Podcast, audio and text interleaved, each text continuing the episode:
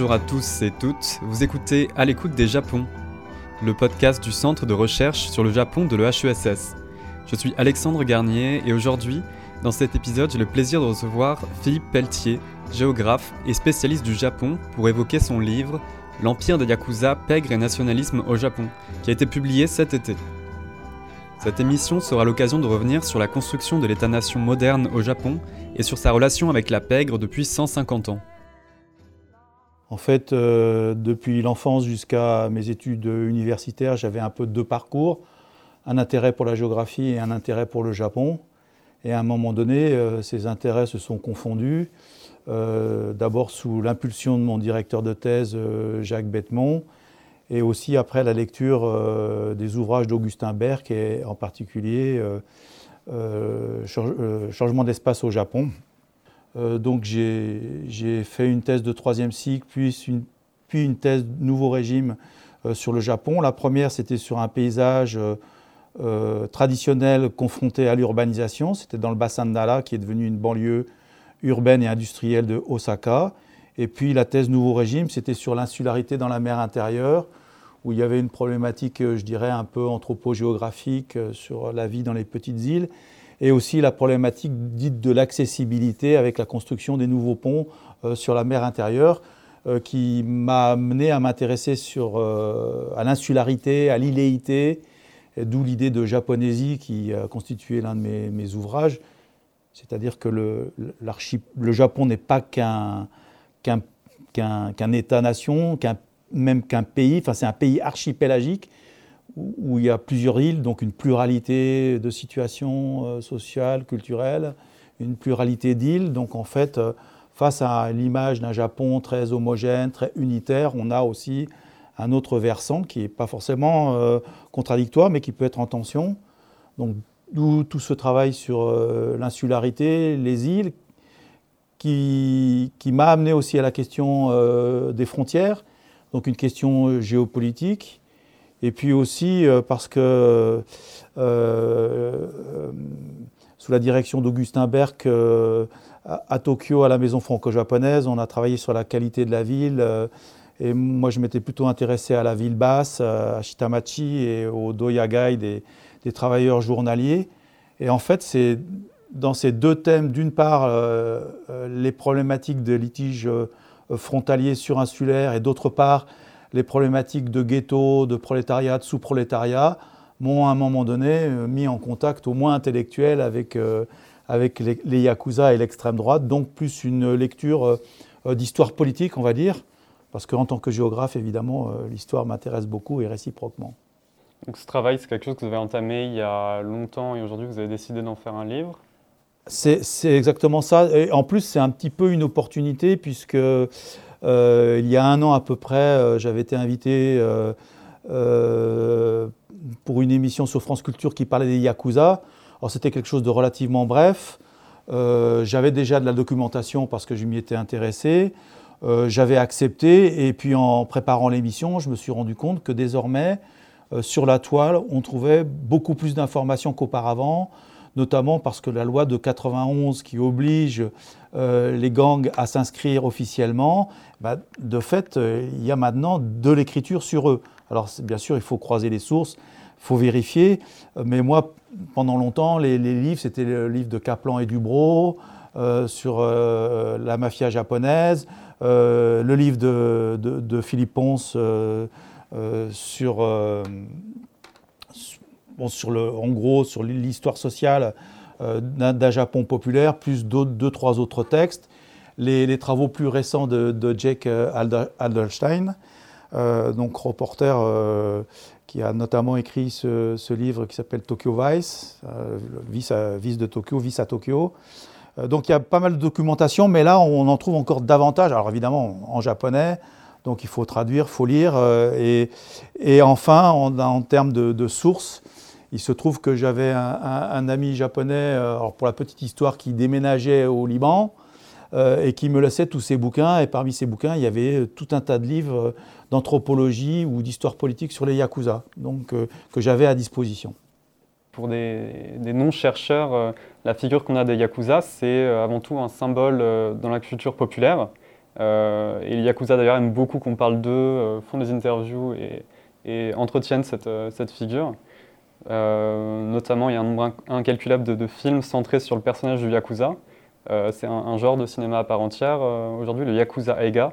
Mais malgré tout, ça reste un, sujet assez tabou. Et comme vous l'avez dit, au niveau de la recherche, c'est aujourd'hui qu'on a de plus en plus de travail qui, sont faits dessus. Vous évoquez notamment dans votre, dans votre livre euh, un réalisateur japonais qui s'appelle Juzo Itami et son film euh, Mimbo ou l'art de l'extorsion en, 92. Ce réalisateur dépeint euh, dans ce film l'incursion des Yakuza dans le quotidien au Japon. Les personnages de Yakuza dans le film sont, montrés comme des idiots, des lâches, menaçants en façade, mais faibles intérieurement ce qui va complètement à l'encontre de, la figure du Yakuza qui est créée euh, dans la culture populaire. Et ce, réalisateur a été violemment agressé au couteau par des Yakuza à la sortie de ce film, puis un suicide en 97 qui en, qui en rappelle d'autres. Et finalement, on apprendra en 2008, via les, les aveux d'un ancien euh, Yakuza du Gutogumi, qui est un de ces gangs euh, Yakuza, de leur implication dans, dans sa mort. Donc c'est un sujet qui est encore très tabou à évoquer euh, dans le fond sur l'histoire euh, du mouvement Yakuza comme vous le faites dans votre livre. Quelle origine on peut, euh, on peut donner à peu près à la naissance des gangs Yakuza? Disons que le sujet n'est pas complètement tabou parce que les Yakuza sont présents, j'allais dire, dans le paysage japonais, ils sont connus, ils sont identifiés. Effectivement, ça passe aussi par les films, la littérature. En revanche, ce qui est plus tabou, euh, c'est le rôle euh, euh, politique et, le poids anthropologique dans le fonctionnement de la société japonaise de, la pègre. Parce qu'à un moment donné, ça se rapproche avec des questions qui, elles, sont beaucoup plus sensibles. Alors, pas seulement la, criminalité, j'allais dire, brute, mais le rapport, par exemple, avec le nationalisme, l'ultranationalisme, euh, la question impériale, la question des minorités, euh, la minorité coréenne, les Bulakumines, les parias, etc. Il y a toutes ces questions-là qui font qu'à un moment donné, effectivement, la question devient sensible. Toutes ces questions, on y viendra euh, par la suite, mais quelle origine, du coup, donner vous, allez parler des, vous avez parlé des Burakumines, qui sont une des castes au Japon, Japon féodal. À quelle période naissent les Yakuza Justement, c'est, je pense, c'est ce que j'apporte, je pense, dans mon livre euh, L'Empire des Yakuza, pègre et, nationalisme au Japon, c'est que j'ai découvert, euh, à mon sens, euh, une, datation et une géographie du phénomène qui remonte à la fin du 19e siècle à Kyushu et autour des, des et c'est quelque chose qui apparaît pas très clairement ni dans le livre de Kaplan, ni dans celui de Philippe Ponce, à mon avis, qui apparaît davantage dans les ouvrages japonais comme celui de Ino Kenji ou d'autres, euh, où là, contrairement à la thèse de Hobsbawm, euh, qui finalement, quelque part, établit ou établirait une continuité entre l'ancien banditisme et un banditisme de type moderne euh, sous forme de pègre ou de mafia, dans le cas du Japon, il me semble qu'il y a une rupture, il y a une discontinuité entre les anciens bandits, trafiquants, etc., et les yakuza en tant que pègres bien organisés et surtout adossés à une idéologie euh, ultranationaliste et, euh, impérialiste asiatiste. Euh, alors, il y a un rapport avec les formes habituelles de, banditisme, en particulier à partir de la question du jeu, hein, donc du jeu d'argent qui est interdit au Japon à part quelques exceptions.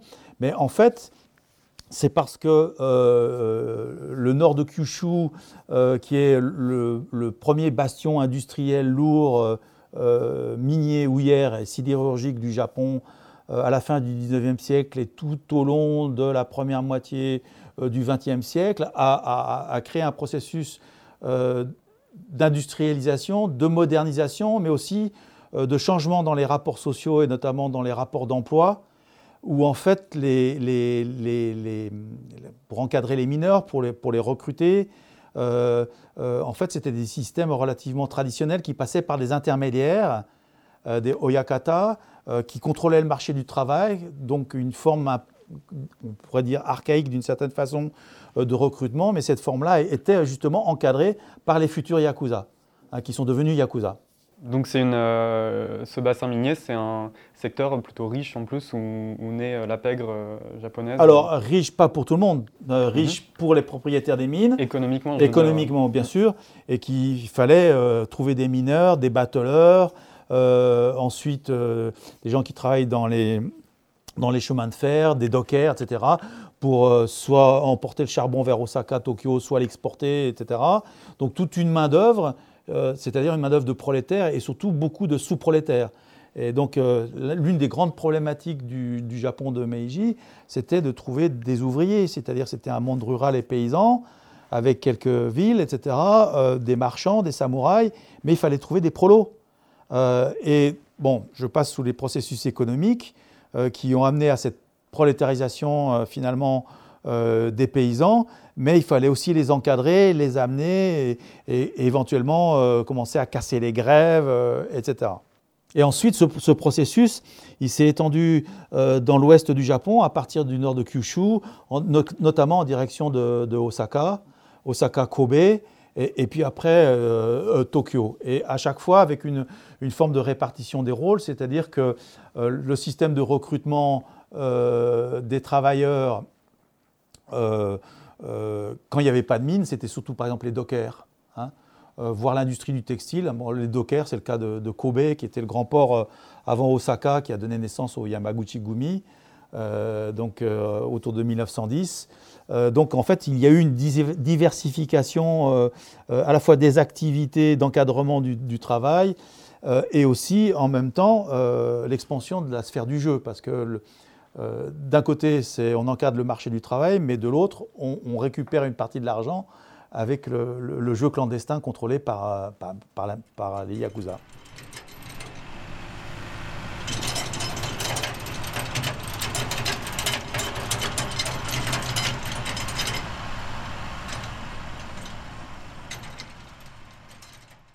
Pour revenir sur un point, déjà, quelle différence vous faites entre euh, la classe des prolétaires et la classe des sous-prolétaires dans, le Japon de cette époque? Le sous-prolétariat, on peut l'entendre comme Marx euh, euh, du prolétariat, qui est directement associé aux voyous, aux bandits. Comment, comment faire cette distinction bah, Disons que ce sont des activités économiques, donc des métiers lourds, difficiles, qui vont aussi comment dire, se transformer. Je, prends l'exemple des, débardeurs de, houille euh, dans le port de Moji, euh, donc est actuellement Kitakyushu. En fait, on avait toute une main-d'œuvre euh, qui portait ça sur le dos.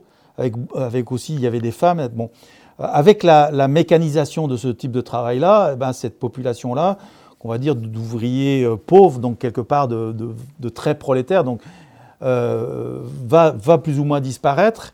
Et avec la recomposition du marché du travail, il y a euh, une, partie de ces yakuza qui vont s'autonomiser en, vivant uniquement effectivement du banditisme, dans des activités illégales, euh, euh, notamment le, contrôle du jeu. Donc en fait, après, il faudrait raffiner d'un point de vue sociologique la distinction entre prolétariat et sous-prolétariat. Quels critères on, on choisit, c'est pas évident. Hein disons que le, prolétariat va être, euh, euh, avoir un encadrement euh, social et économique plus organisé du type salariat, des choses comme ça. Éventuellement avec les premiers syndicats revendicatifs qui ne correspondent pas du tout à ce qui se passe dans le, dans le monde des dockers ou, qui est particulier du coup au Japon à cette époque euh, par rapport à ce qu'on avait en Europe? Non, je, alors je n'ai pas fait de, de, point de comparaison, mais je pense que c'est relativement proche. Hein. Et alors vous avez évoqué euh, le jeu comme moyen de financement pour, euh, pour ces premiers groupes Yakuza ou proto-Yakuza. Quel autre financement donne un petit peu la naissance de ces groupes à part le jeu? Alors avec le, jeu et cette, activité de, de, briseurs de grève, d'être du côté euh, des ultranationalistes comme euh, la Société de l'Océan Noir, donc la, la, la. Euh, il y avait un autre monde qui est celui des, des c'est-à-dire des camelots, des forains, qui est un monde un peu différent et qui pose une vraie question anthropologiques et sociopolitiques, est-ce qu'on peut vraiment les mettre dans la même catégorie que les Yakuza? Il se trouve que vivant dans les mêmes milieux populaires, habitant plus ou moins dans les mêmes quartiers, ayant des activités plus ou moins louches, les battleurs, les camelots, la marchandise, on ne sait pas trop d'où elle vient, quel trafic il y a. C'est des mondes qui finalement se sont chevauchés. Et euh, les anthropologues euh, ou les historiens japonais ne sont pas forcément d'accord pour vraiment les confondre dans une même catégorie de yakuza. Surtout qu'il va y avoir quand même euh, une, j'allais dire presque une rupture ou un, changement très important après 1945. On va avoir apparaître d'autres groupes sociaux. donc ça, se discute. étant, étant entendu aussi que les tequila, les forains, euh, sont a priori un peu plus indépendants et moins, euh, euh, moins volontiers à, subir les ordres des groupes ultranationalistes que, que les, les, joueurs Bakuto, proprement dit. Alors, vous avez évoqué du coup l'ultranationalisme, et notamment la Ganyosha, qui est une des, des, des, grandes sociétés d'extrême droite ultranationaliste du coup créée en 1919. 1880.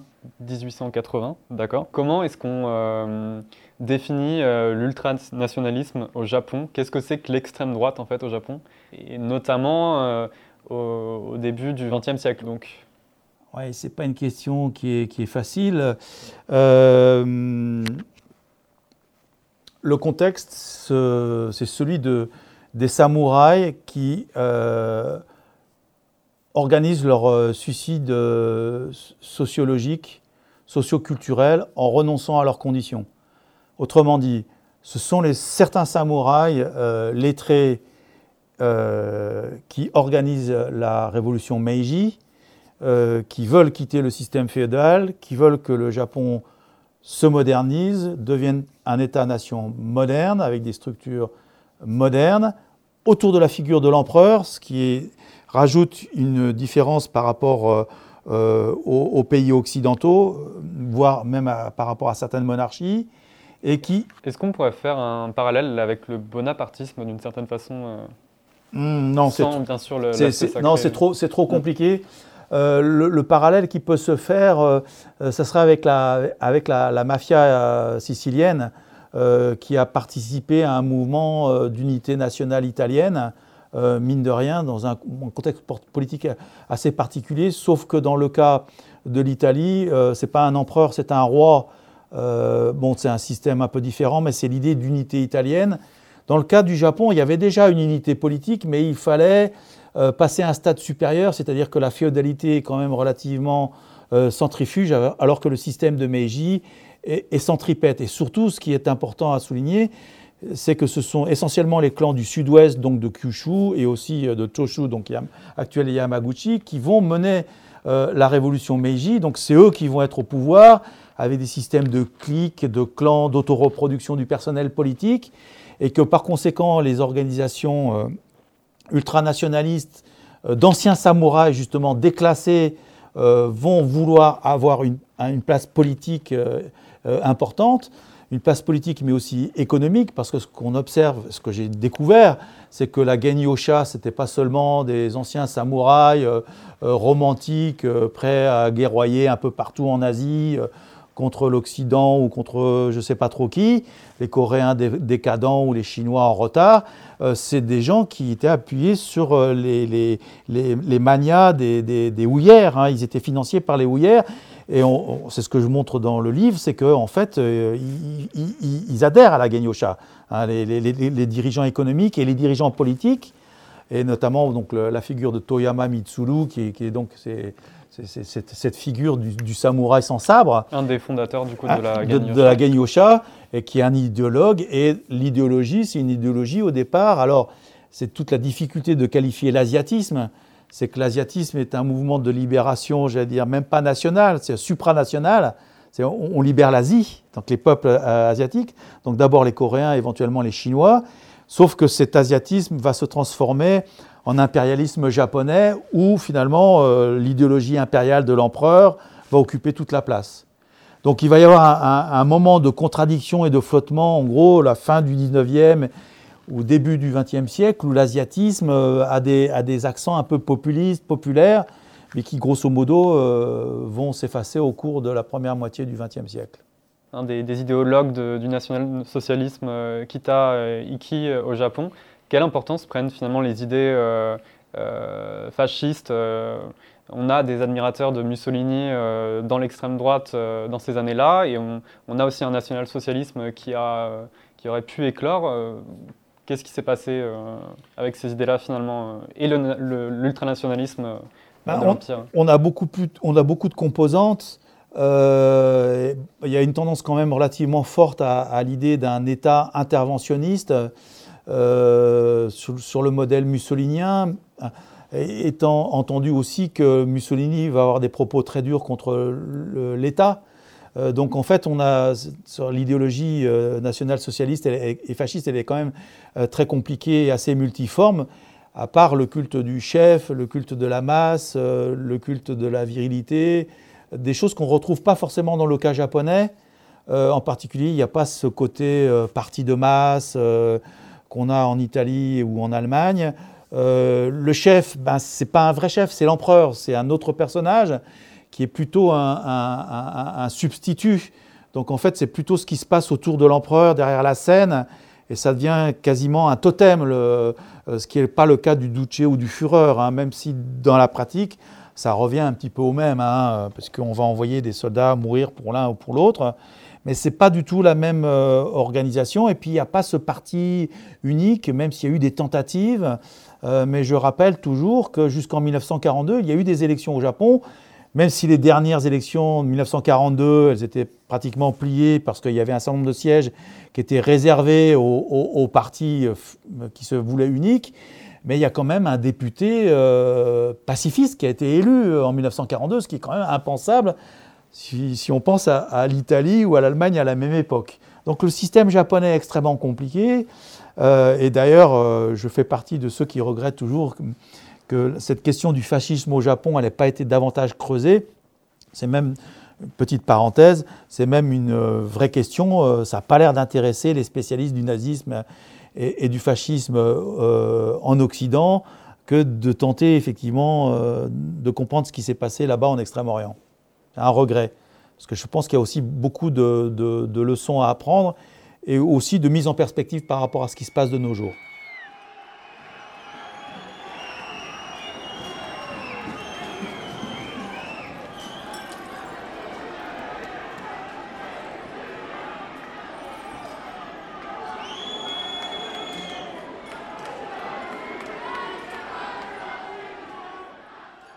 Comment est-ce que la pègre en fait s'organise autour de entre ces deux pôles qui sont euh, euh, l'État, euh, l'empereur, euh, et, les groupuscules d'extrême droite qui sont finalement plus ou moins liés les deux et la pègre finalement qui a une liaison aussi avec ça finalement on pourrait penser l'état dans l'état qu'est la pègre donc une espèce de déconnexion ce qui est finalement pas le cas au Japon et ce qui est pas le cas en général dans l'organisation de la pègre en fait il faudrait raisonner en, sphères c'est-à-dire des cercles mais les cercles qui se recoupent avec des intersections.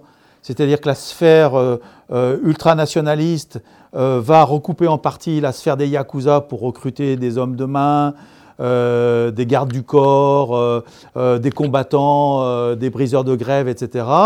Et, puis ces deux sphères-là qui se chevauchent plus ou moins vont également être chevauchées, si je puis dire, par l'ère politique dirigeante. et notamment avec la montée d'un nationalisme dur, d'une militarisation du pays, d'une fascisation, alors je mets les guillemets parce que c'est la grande problématique de est-ce qu'on peut parler légitimement et pertinemment d'un fascisme japonais, euh, disons qu'un durcissement de la vie politique, le poids des militaires euh, dans le régime euh, du Japon à partir des années 30 et 40, et le fait que eh ben, on a quand même des députés qui sont des députés liés explicitement au Yakuza, quoi, hein. et en particulier bah, le, le grand-père d'un ancien Premier ministre japonais bien connu, Koizumi Junichiro, bien son grand-père était surnommé le député tatoué et il était membre d'un gang euh, de Yokosuka, dans la, un peu plus loin que, Yokohama vers Tokyo. Donc il y avait des ministres qui étaient clairement liés à, la mafia et d'autres ministres qui étaient clairement liés à des groupes d'extrême droite. Donc voilà, on a un système assez complexe de, je ne sais pas comment on l'appeler, de, mosaïque ou de, toile d'araignée qui fait que ça a bien fonctionné. Mais jamais euh, la pègre et l'ultranationalisme, par exemple, ces, groupes, ces différents groupes se sont entièrement chevauchés. On avait des personnages comme euh, Toyama Mitsuru, du coup, qui étaient euh, des ponts entre la Ganyosha, la pègre et, et le, régime impérial, mais jamais on a eu une union à ce moment-là entière. Alors, en fait, en fait, il, y a, il, y a, eu des tentatives de regroupement euh, qui sont euh, surtout venus euh, des politiques, donc plutôt des ultranationalismes, et notamment à, partir de la révolution russe, en gros, où, quand le mouvement social ouvrier est devenu beaucoup plus important et beaucoup plus revendicatif au Japon, là, il y a une crainte de la part des dirigeants et il y a eu une tentative d'organisation ultranationaliste en intégrant directement les Yakuza alors, euh, ça a plus ou moins bien marché parce qu'en réalité, euh, ce qu'il faut bien comprendre aussi, c'est que euh, le terme Yakuza est un terme générique qui ne doit pas masquer le fait que c'est la concurrence entre les gangs. Donc il y a des accords, mais évidemment, il y a un gâteau économique, il y a des aires d'influence, il y a des territoires à se partager, et, et en plus, c'est la distinction entre ce qui se passe à l'ouest du Japon et ce qui se passe à l'est. Euh, donc on a des rivalités très très profondes et donc que les, tentatives d'unifier tout ce monde-là, extrême droite plus Yakuza, a, plus ou moins bien fonctionné. Mais par contre, on a eu, euh, au moment de la colonisation euh, du nord de la Chine, notamment la, la et le Manchukuo, en Corée et en Taïwan, une implication directe des Yakuza aux côtés de l'extrême droite et et de, des, forces de l'empereur. Et, et des militaires. Hein, c'est un peu la nouveauté. Euh, c'est-à-dire que là, c'est quasi l'exportation du phénomène, mais plus des aventuriers euh, qui vont vraiment pour de l'argent et qui se mettent dans le sillage du politique, qui lui-même se met dans le sillage des militaires, et qui fait que notamment le trafic de drogue euh, qui a été organisé et quasi légalisé en Mandchourie, donc dans les années 30, 30 et 40, avec euh, bon, tous les trafics possibles, les liaisons avec euh, les, triades chinoises, en particulier à Shanghai, etc. bon, toute cette, cette, époque particulièrement, particulièrement trouble. D'accord. Et on a un personnage du coup qui s'appelle Yoshio Kodama, voilà, qui sera un des grands architectes aussi de, de tout cet archipel autour de la drogue et du financement des groupes yakuza la, caractéristique de euh, Kodama Yoshio, c'est de faire le pont entre l'avant-guerre et l'après-guerre. C'est-à-dire que c'est clairement un, paumé euh, qui va être recruté euh, par des courants de droite, d'extrême droite, qui vont le mettre au contact de la pègre, qui vont le mettre au contact des militaires, notamment en Chine, où il va faire beaucoup d'affaires, donc il va, trouver sa place au sein de la marine, aussi avec l'armée de terre. Euh, donc ça va être un personnage euh, qui, comme il n'a pas d'état d'âme du tout, euh, il est redoutable. Il va faire l'intermédiaire pour tout un tas de personnes. Il va être arrêté après la guerre.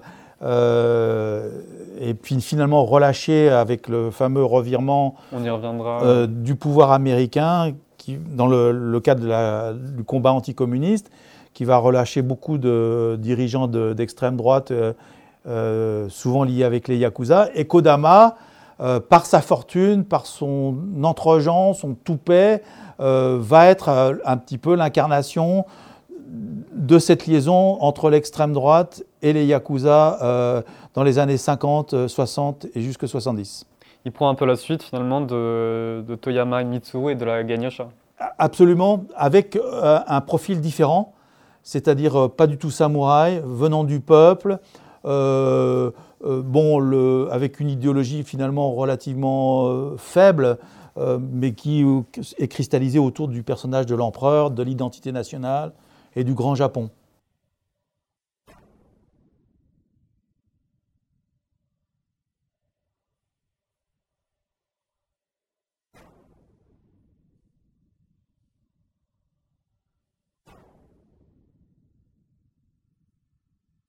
Pour avancer dans le temps, en 1945, du coup, il y a la défaite japonaise et le général américain MacArthur qui, qui, prend notamment la tête d'un gouvernement de transition au Japon. Il assoit sa, sa légitimité notamment sur le sauvetage à tout prix de l'empereur. quelle est la la, relation euh, au début qu'ont euh, les Yakuza et euh, les groupes ultranationalistes vis-à-vis de, ce nouvel arrivant américain Alors c'est un choc, j'allais dire un choc heureux pour la droite japonaise traditionnelle, puisque l'ennemi de la veille, donc l'Amérique, l'Occident oni, blanc, euh, devient euh, le sauveur euh, de l'empereur et du système impérial. Donc il y a une espèce de relation schizophrène qui va s'installer et qui dure encore entre la droite et l'extrême droite japonaise et l'Occident et en particulier l'Amérique, parce que justement l'empereur et le système impérial, même démocratisé, restent en place grâce à l'ennemi de la veille. Donc d'un point de vue strictement idéologique, l'extrême droite japonaise va en quelque sorte euh, changer son fusil d'épaule, ou plus exactement retrouver l'un de ses fusils et se focaliser sur lui, qui est le combat anticommuniste au sens large, antisyndicaliste, euh, bah, qui correspond aussi à donc, cette période que j'évoquais tout à l'heure des années 20-30, et qui bien, bien entendu ne peut clair qu'à l'allié américain, qui veut surtout pas de communisme euh, de l'autre côté du détroit de Corée. Donc on a une alliance euh, plutôt unie derrière euh, le nouvel arrivant américain du côté de, de l'ultranationaliste Alors unie, pas forcément, mais on va dire que le, consensus y, est. Quoi, hein. En gros, c'est-à-dire que, oui, d'un point de vue idéologique, c'est c'est l'anticommunisme et, quelque part la défense de l'empereur, mais pas trop, parce qu'il ne faut pas trop raviver de mauvais souvenirs auprès du peuple japonais, euh, qui sont les moteurs de, l'idéologie euh, d'extrême droite, et en particulier des Yakuza à cette époque-là. Mais en fait, pour les Yakuza, il y a cette perspective politique, et en particulier euh, au moment de réprimer les grèves de mineurs à, à Miike dans le Kyushu, ou encore pour réprimer les grandes batailles contre le traité d'alliance nippo-américain AMPO en 1960, où là il y avoir des, des, affrontements très, très durs. Au-delà de, ces luttes-là, ce qui va intéresser beaucoup les Yakuza, c'est l'économie. c'est le pognon, j'allais dire, et le, pognon du, le pognon du jeu. Et surtout, le, depuis 1956, c'est la nouvelle loi euh, qui interdit euh, la prostitution. Enfin, il faudra préciser exactement. On va y venir après. Euh, ok. c'est ce qui va donner, ouvrir un nouveau champ économique pour, la, pour la pègre au Japon. Et qui va beaucoup plus s'intéresser aux affaires qu'à des histoires strictement politiques, même si, là encore, c'est Kodama qui va tenter de réunir euh, certains gangs japonais autour d'une idéologie d'extrême droite. Ça va plutôt bien marcher dans la région de Tokyo, mais pas très bien dans la région de Osaka, donc ça va toujours être chaotique cette histoire-là. Et alors avec l'arrivée des Américains, il y a aussi un, nettoyage, euh, on va dire plutôt en façade des, euh, des, groupes d'extrême droite. Il y aura une, vingtaine, je crois, de, groupes qui seront dissous d'ultranationalistes.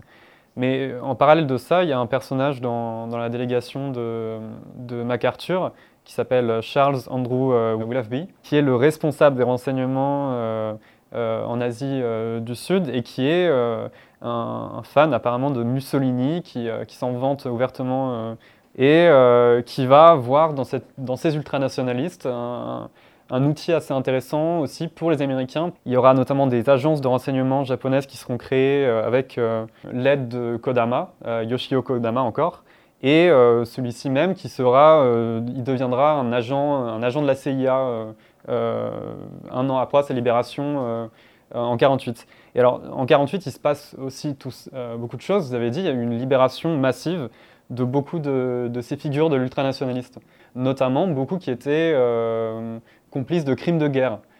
C'est ce que les historiens japonais appellent euh, le, revirement, donc de la politique américaine. Au, départ, notamment, c'est le fameux plan Morgenthau, donc d'un des ministres de, Roosevelt, qui prévoyait autour de 1943 que les pays comme l'Allemagne ou le Japon devraient redevenir des pays ruraux et pacifiques. Euh, c'était la feuille de route, euh, sauf que dans le cas du Japon, bah, ça a complètement changé, non seulement avec la proximité de l'Union soviétique, mais avec la Chine qui devient euh, maoïste. Et là, il n'est plus question de laisser un, Japon bien tranquille en face. Et il faut au contraire, j'allais dire, le bétonner politiquement, en faire une base militaire et diplomatique pro-américaine, alliée euh, et pour cela, euh, il faut quelque part euh, bah, avoir des cadres, donc faire sortir de prison un certain nombre d'anciens dirigeants qui étaient plus ou moins engagés dans le régime tenno-militariste précédent, et y compris donc des personnes liées à la mafia, au yakuza.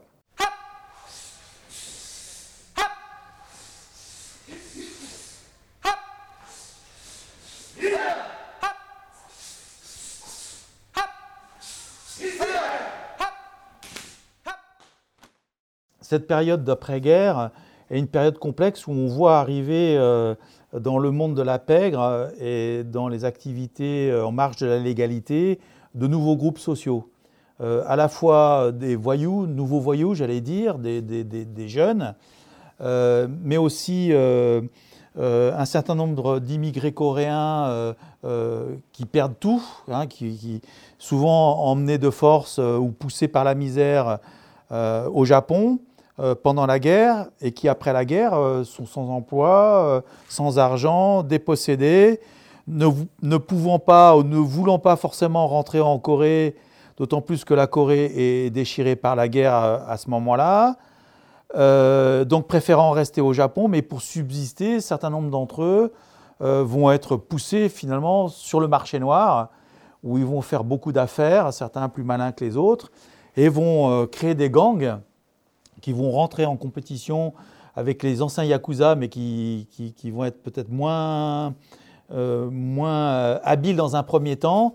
Donc on va avoir toute cette période d'après-guerre très complexe, de grandes rivalités entre, entre gangs, euh, anciens gangs et nouveaux gangs. Et l'occupant américain essayant plus ou moins de, faire, de mettre de l'ordre là-dedans, mais pas complètement, puisque on sait très bien que les GIs en, revendant sous le manteau, un, certain nombre de choses, contribuait aussi à alimenter le marché noir et par conséquent à la prospérité économique euh, des anciens et des nouveaux Yakuza. Et alors vous vous en parliez, en 1956, il y a une loi sur la prostitution qui, euh, qui en fait, euh, alors cette loi va interdire la prostitution, c'est, la prohibition est, instaurée, et finalement on ne sait pas trop quel était le but de cette loi? Parce que ça a été euh, une façon finalement de lancer la prostitution dans le, les bras des Yakuza en fait, qui ont pris en main euh, tout ce secteur. Ça devient euh, un autre de leurs revenus en parallèle du jeu qui est toujours interdit et dans leurs mains. Alors jusque-là, le monde de la prostitution avait plus ou moins échappé aux Yakuza. C'était un, monde dirigé par les tenanciers, donc les rues, les ruffians, etc., euh, et qui étaient euh, légales, autorisées. C'était des bordels, des maisons closes, donc avec toute la problématique, comment dire, de, par rapport à la traite des femmes, en gros, hein, la, misère sociale, mais en même temps un encadrement avec des contrôles d'hygiène, etc., de santé publique. Enfin, c'était un système encadré. Pour la syphilis notamment. Pour la syphilis notamment. Euh, donc c'était légalisé.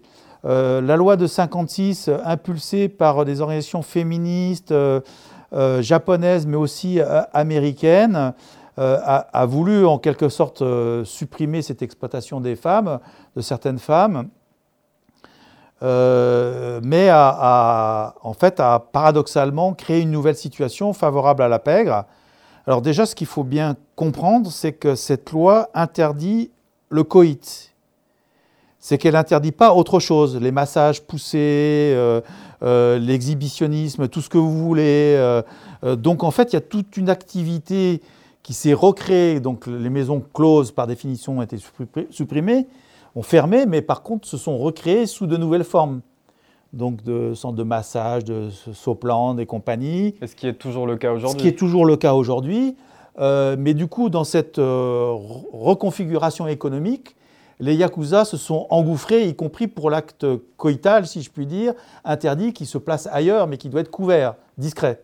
Donc, et là, les Yakuza étant par définition dans une forme d'illégalité, en marge, c'est-à-dire à, la fois euh, visibles mais dans l'illégalité, se sont euh, ont, accaparés du, marché en quelque sorte.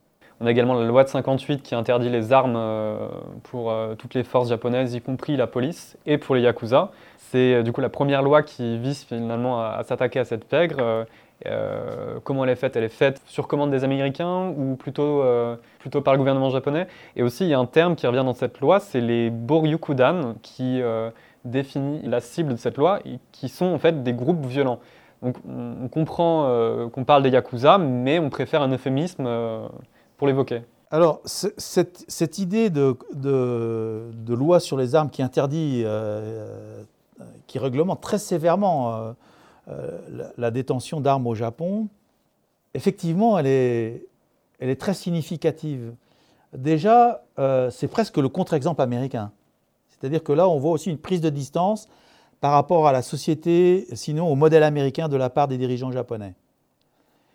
D'une part. Et d'autre part, on peut voir aussi que dans cette prise de distance, c'est aussi un moyen de contrôler ou de laisser à sa juste place, entre guillemets, la pègre en la dépossédant euh, d'un armement euh, qui pourrait euh, amener des débordements il y a des règlements de compte qui peuvent se faire au sabre, au poignard, etc., mais aussi aux armes à feu, mais qui deviennent clandestines.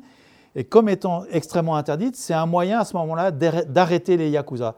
C'est l'un des rares moyens, finalement, de la part du pouvoir japonais, de les sanctionner. Parce que c'est un peu le paradoxe.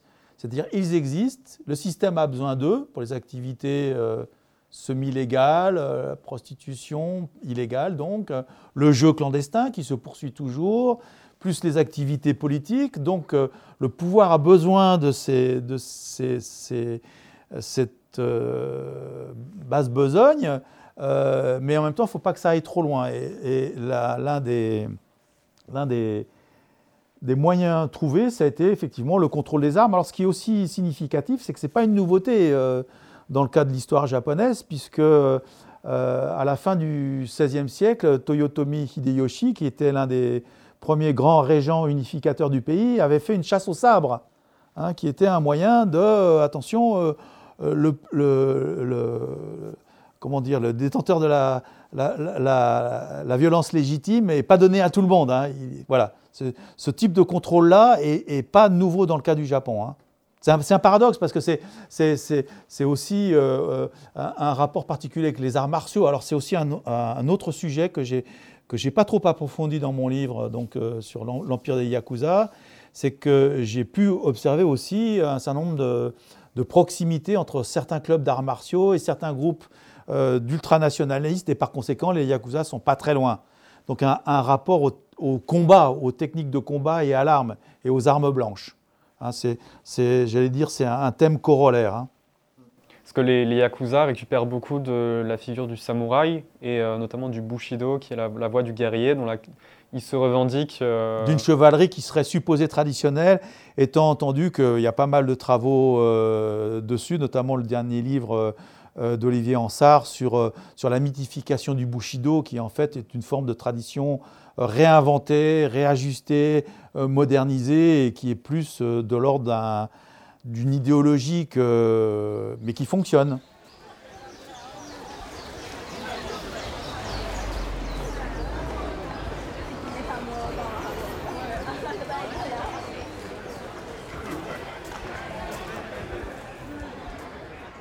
Alors, après-guerre, on a aussi la, création du parti euh, historique au Japon, qui est le, parti euh, libéral-démocrate. Et alors, À ce moment-là, il, y a le Parti libéral-démocrate, il y en a aussi plusieurs autres qui, qui se joigneront à lui, qui fusionneront.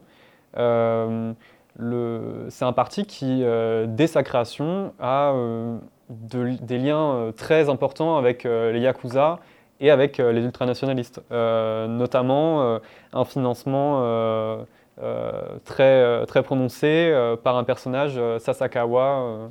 Alors c'est plus, Kodama que, que, Sasakawa. Sasakawa, il va, Sasakawa Ryoichi, qui est un ancien militant d'extrême droite, va plutôt être dans le, dans le business, le business du jeu. Il va s'acoquiner avec des députés pour, se faire, pour faire voter une loi sur mesure qui va lui bénéficier sur les courses de hors-bord, qui en gros c'est comme si on, si on privatisait le PMU en France, hein, et que le PMU tombe dans les mains d'un personnage qui est en plus idéologiquement lié à l'extrême droite et, et, un peu plus loin lié, lié au Yakuza. Et ça, il l'aura obtenu par, euh, par des liens avec des députés. Donc, euh. Absolument. Donc on a une grosse porosité dès le début euh, avec le PLD.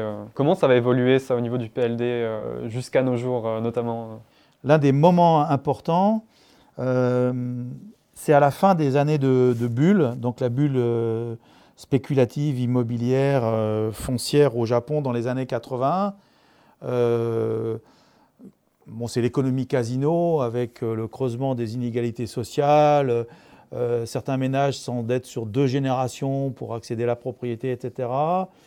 Le PLD, donc le Jiminto, est entaché d'un certain nombre de scandales, notamment le, les suites du scandale Lockheed, euh, qui étaient impliqués aussi des partenaires euh, Yakuza. Et Kodama euh, encore? Kodama encore à l'époque, donc ça on remonte un peu plus loin dans les années 70, le, scandale Cosmos Recruit dans les années 80. Donc le, le, PLD arrive à une situation de scandale qui, qui fait qu'il commence à perdre certaines élections, notamment au sénatorial. Et là, c'est un peu panique à bord donc, les, les, les, du parti ont, peur de perdre le, pouvoir et donc vont, euh, euh, vont mettre en selle euh, Monsieur Propre en le nommant Premier ministre, Kai Futoshiki, qui va durer qu'un an à la tête du, du, poste de Premier ministre au Japon, mais pendant, en 91 en gros, mais qui pendant cette année-là va voter une loi euh, qui tend à, essayer de, réprimer euh, euh, les groupes violents, donc Boryokudan, qui est un euphémisme pour désigner les, Yakuza. Et cette loi est votée en 91 et elle va être appliquée en 92. Alors c'est pour ça que beaucoup de personnes parlent de la loi de 92, mais moi je tiens à ce qu'on parle de la loi de 91 parce que c'est pendant le mandat de Kaifuku qu'elle a été votée, qu'elle a été appliquée ensuite par un autre gouvernement, mais qui, qui finalement n'était pas moteur dans cette histoire-là. Donc cette loi, elle se place dans le contexte de cette euh, bulle euh, financière immobilière au Japon qui, éclate et euh, donc dans laquelle se sont vraiment beaucoup investis les Yakuza et ont retrouvé encore de nouveaux moyens de, financement. Est-ce que vous pouvez nous en citer quelques-uns? Donc il y a l'immobilier, alors, à partir des années 70, quand, le combat anticommuniste va perdre de son importance, euh, les Yakuza vont euh, s'engager davantage dans le business, euh, et pas le business classique du jeu ou des, affaires louches, mais carrément dans, l'économie, j'allais dire, frontale. du costard cravate. exactement. Et la, la première étape, c'est dans les années 70 et années 80, c'est le contrôle des Sokaya, c'est effectivement ces associations qui sont tout à fait légales, euh, qui euh, permettent d'intervenir dans les assemblées générales d'actionnaires. Et là, il va, y avoir plusieurs tactiques que je décris dans mon livre. Euh, d'intimidation. Alors quel est le rôle de ces sokayas légales déjà eh ben, en, fait, c'est d'intervenir dans les, assemblées générales d'actionnaires, dans le but du commanditaire, évidemment. Hein. soit pour encourager les restants, euh, soit pour les faire dégager. Donc c'est voilà, Et puis après il y a les stratégies, euh, soit on est violent, soit on multiplie les, paroles, enfin avec tous les actes d'intimidation. Et ces sokaya donc euh, sont, sont, légales et sont, permettent aussi des, revenus légaux et, illégaux. Et puis il y avait avec cette période de bulle tout, l'investissement des yakuza dans les, les activités immobilières, spéculatives, etc., qui vont qui vont aller jusqu'au transport, au tourisme, enfin de, fil en aiguille, qui vont générer des fortunes colossales. Donc cette loi de 91, elle arrive pour tenter de mettre un frein à ces dérives entre les yakuza, cette financiarisation du crime et des liens qui commencent à éclater avec le PLD. Absolument. Euh, et l'un des signaux importants, c'est que euh, l'un des, des, acteurs euh, Yakuza les plus importants va commencer à, à, coter sa société en bourse. Donc là, c'est un cran supplémentaire dans l'intégration de la pègre dans l'économie générale. Et là, ça va déplaire quand même. Hein. Puis le pouvoir américain va faire aussi beaucoup pression parce qu'ils ont peur aussi euh, de cette puissance économique japonaise euh, qui s'appuie sur des secteurs euh, pas très recommandables. Alors comment, quel effet va avoir la loi de 91 On a évoqué celle de 56, il n'y en a pas eu une seule entre ces deux années-là. Comment, comment la pègre va, va prendre ces lois, cette deuxième loi et est-ce qu'il va y vraiment avoir un effet structurel finalement pour, pour s'attaquer au, phénomène? Alors c'est toute la difficulté euh, d'analyser cette loi et ses résultats. Concrètement, il s'agit d'obliger les, les Boryokudan, donc les groupes dits violents, donc en fait les gangs, de se déclarer officiellement à la préfecture euh, auprès d'un bureau spécial et de déclarer ses activités et de déclarer aussi le nombre de, ses adhérents et quelques noms. Donc d'une certaine façon, euh, euh, c'est essayer de faire rentrer dans le moule de la légalité les Yakuza. Mais il y a un double paradoxe. C'est d'une certaine façon, ça revient à officialiser leur existence, vraiment pour la première fois. Dire clairement, on dit vous existez. Hein, même s'il y a effectivement eu des lois antérieures, elles n'étaient pas aussi lisible et explicite que cela. Donc là, il faut s'inscrire, il faut donner, dire qui on est, le, nom, du, gang, les chefs, euh, donc quasiment l'organisation euh, et l'activité. Alors cette activité, c'est le deuxième paradoxe, c'est que c'est une couverture légale à des activités qui le sont moins. Euh, et l'exemple parfait, c'est l'immobilier, où là, on peut effectivement avoir euh, mené des affaires classiques et puis des, pots de vin, des dessous de table, des pressions, des intimidations que, je décris en partie dans le livre. Donc euh, voilà, c'est d'un côté, on, essaie de contrôler, mais en fait, on, quasiment légitimise, on légitime.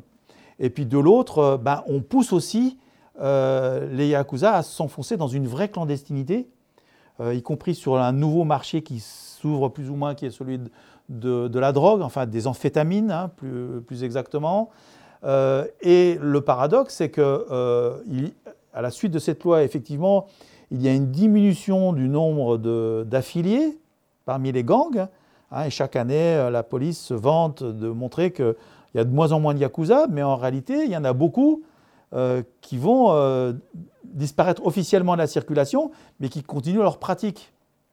Sauf qu'on ne le sait pas vraiment ni complètement. Vous avez les chiffres en tête de combien euh, Non, non, c'est très, très, difficile de savoir. Et même les, les chiffres que j'ai pu trouver, euh, y compris dans les livres blancs de la police, euh, moi j'avais des, des, des, chiffres, par exemple, 22. Alors là, c'est à peu près stable, une vingtaine de groupes dans tout le Japon autour de 2010. Euh, la police recensait 82 euh, 600 euh, membres, mais j'ai trouvé des chiffres inférieurs. voilà, en fait, c'est difficile d'évaluer vraiment. Hein. entre les chiffres officiels qu'on a, qui sont faciles à trouver sur la toile, et, la réalité. En fait, ces 80 000 membres-là, ces 82 000 membres, ils représentent une partie de l'iceberg. On n'est pas capable de dire ce qui se cache sous le niveau de la mer.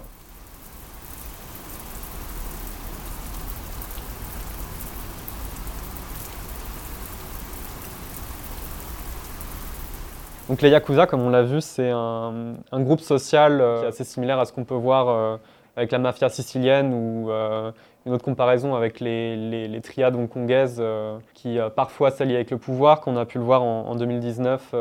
Dans la description que vous faites du fonctionnement des Yakuza, il y a la figure du Oyabun qui est le boss et qui souvent a un parcours euh, qui se revendique du coup du Bushido et donc qui, vient du, sous-prolétariat de, la rue et qui monte euh, finalement via la pègre, cet ascenseur social alternatif. Donc la première question, c'est est-ce que cet ascenseur social, est-ce que cette, ce mythe est encore valable aujourd'hui, étant donné qu'on a eu des successions à la tête de ces groupes? Est-ce que les, enfants de, de Yakuza euh, ont cette même légitimité qu'avait leur, leur père?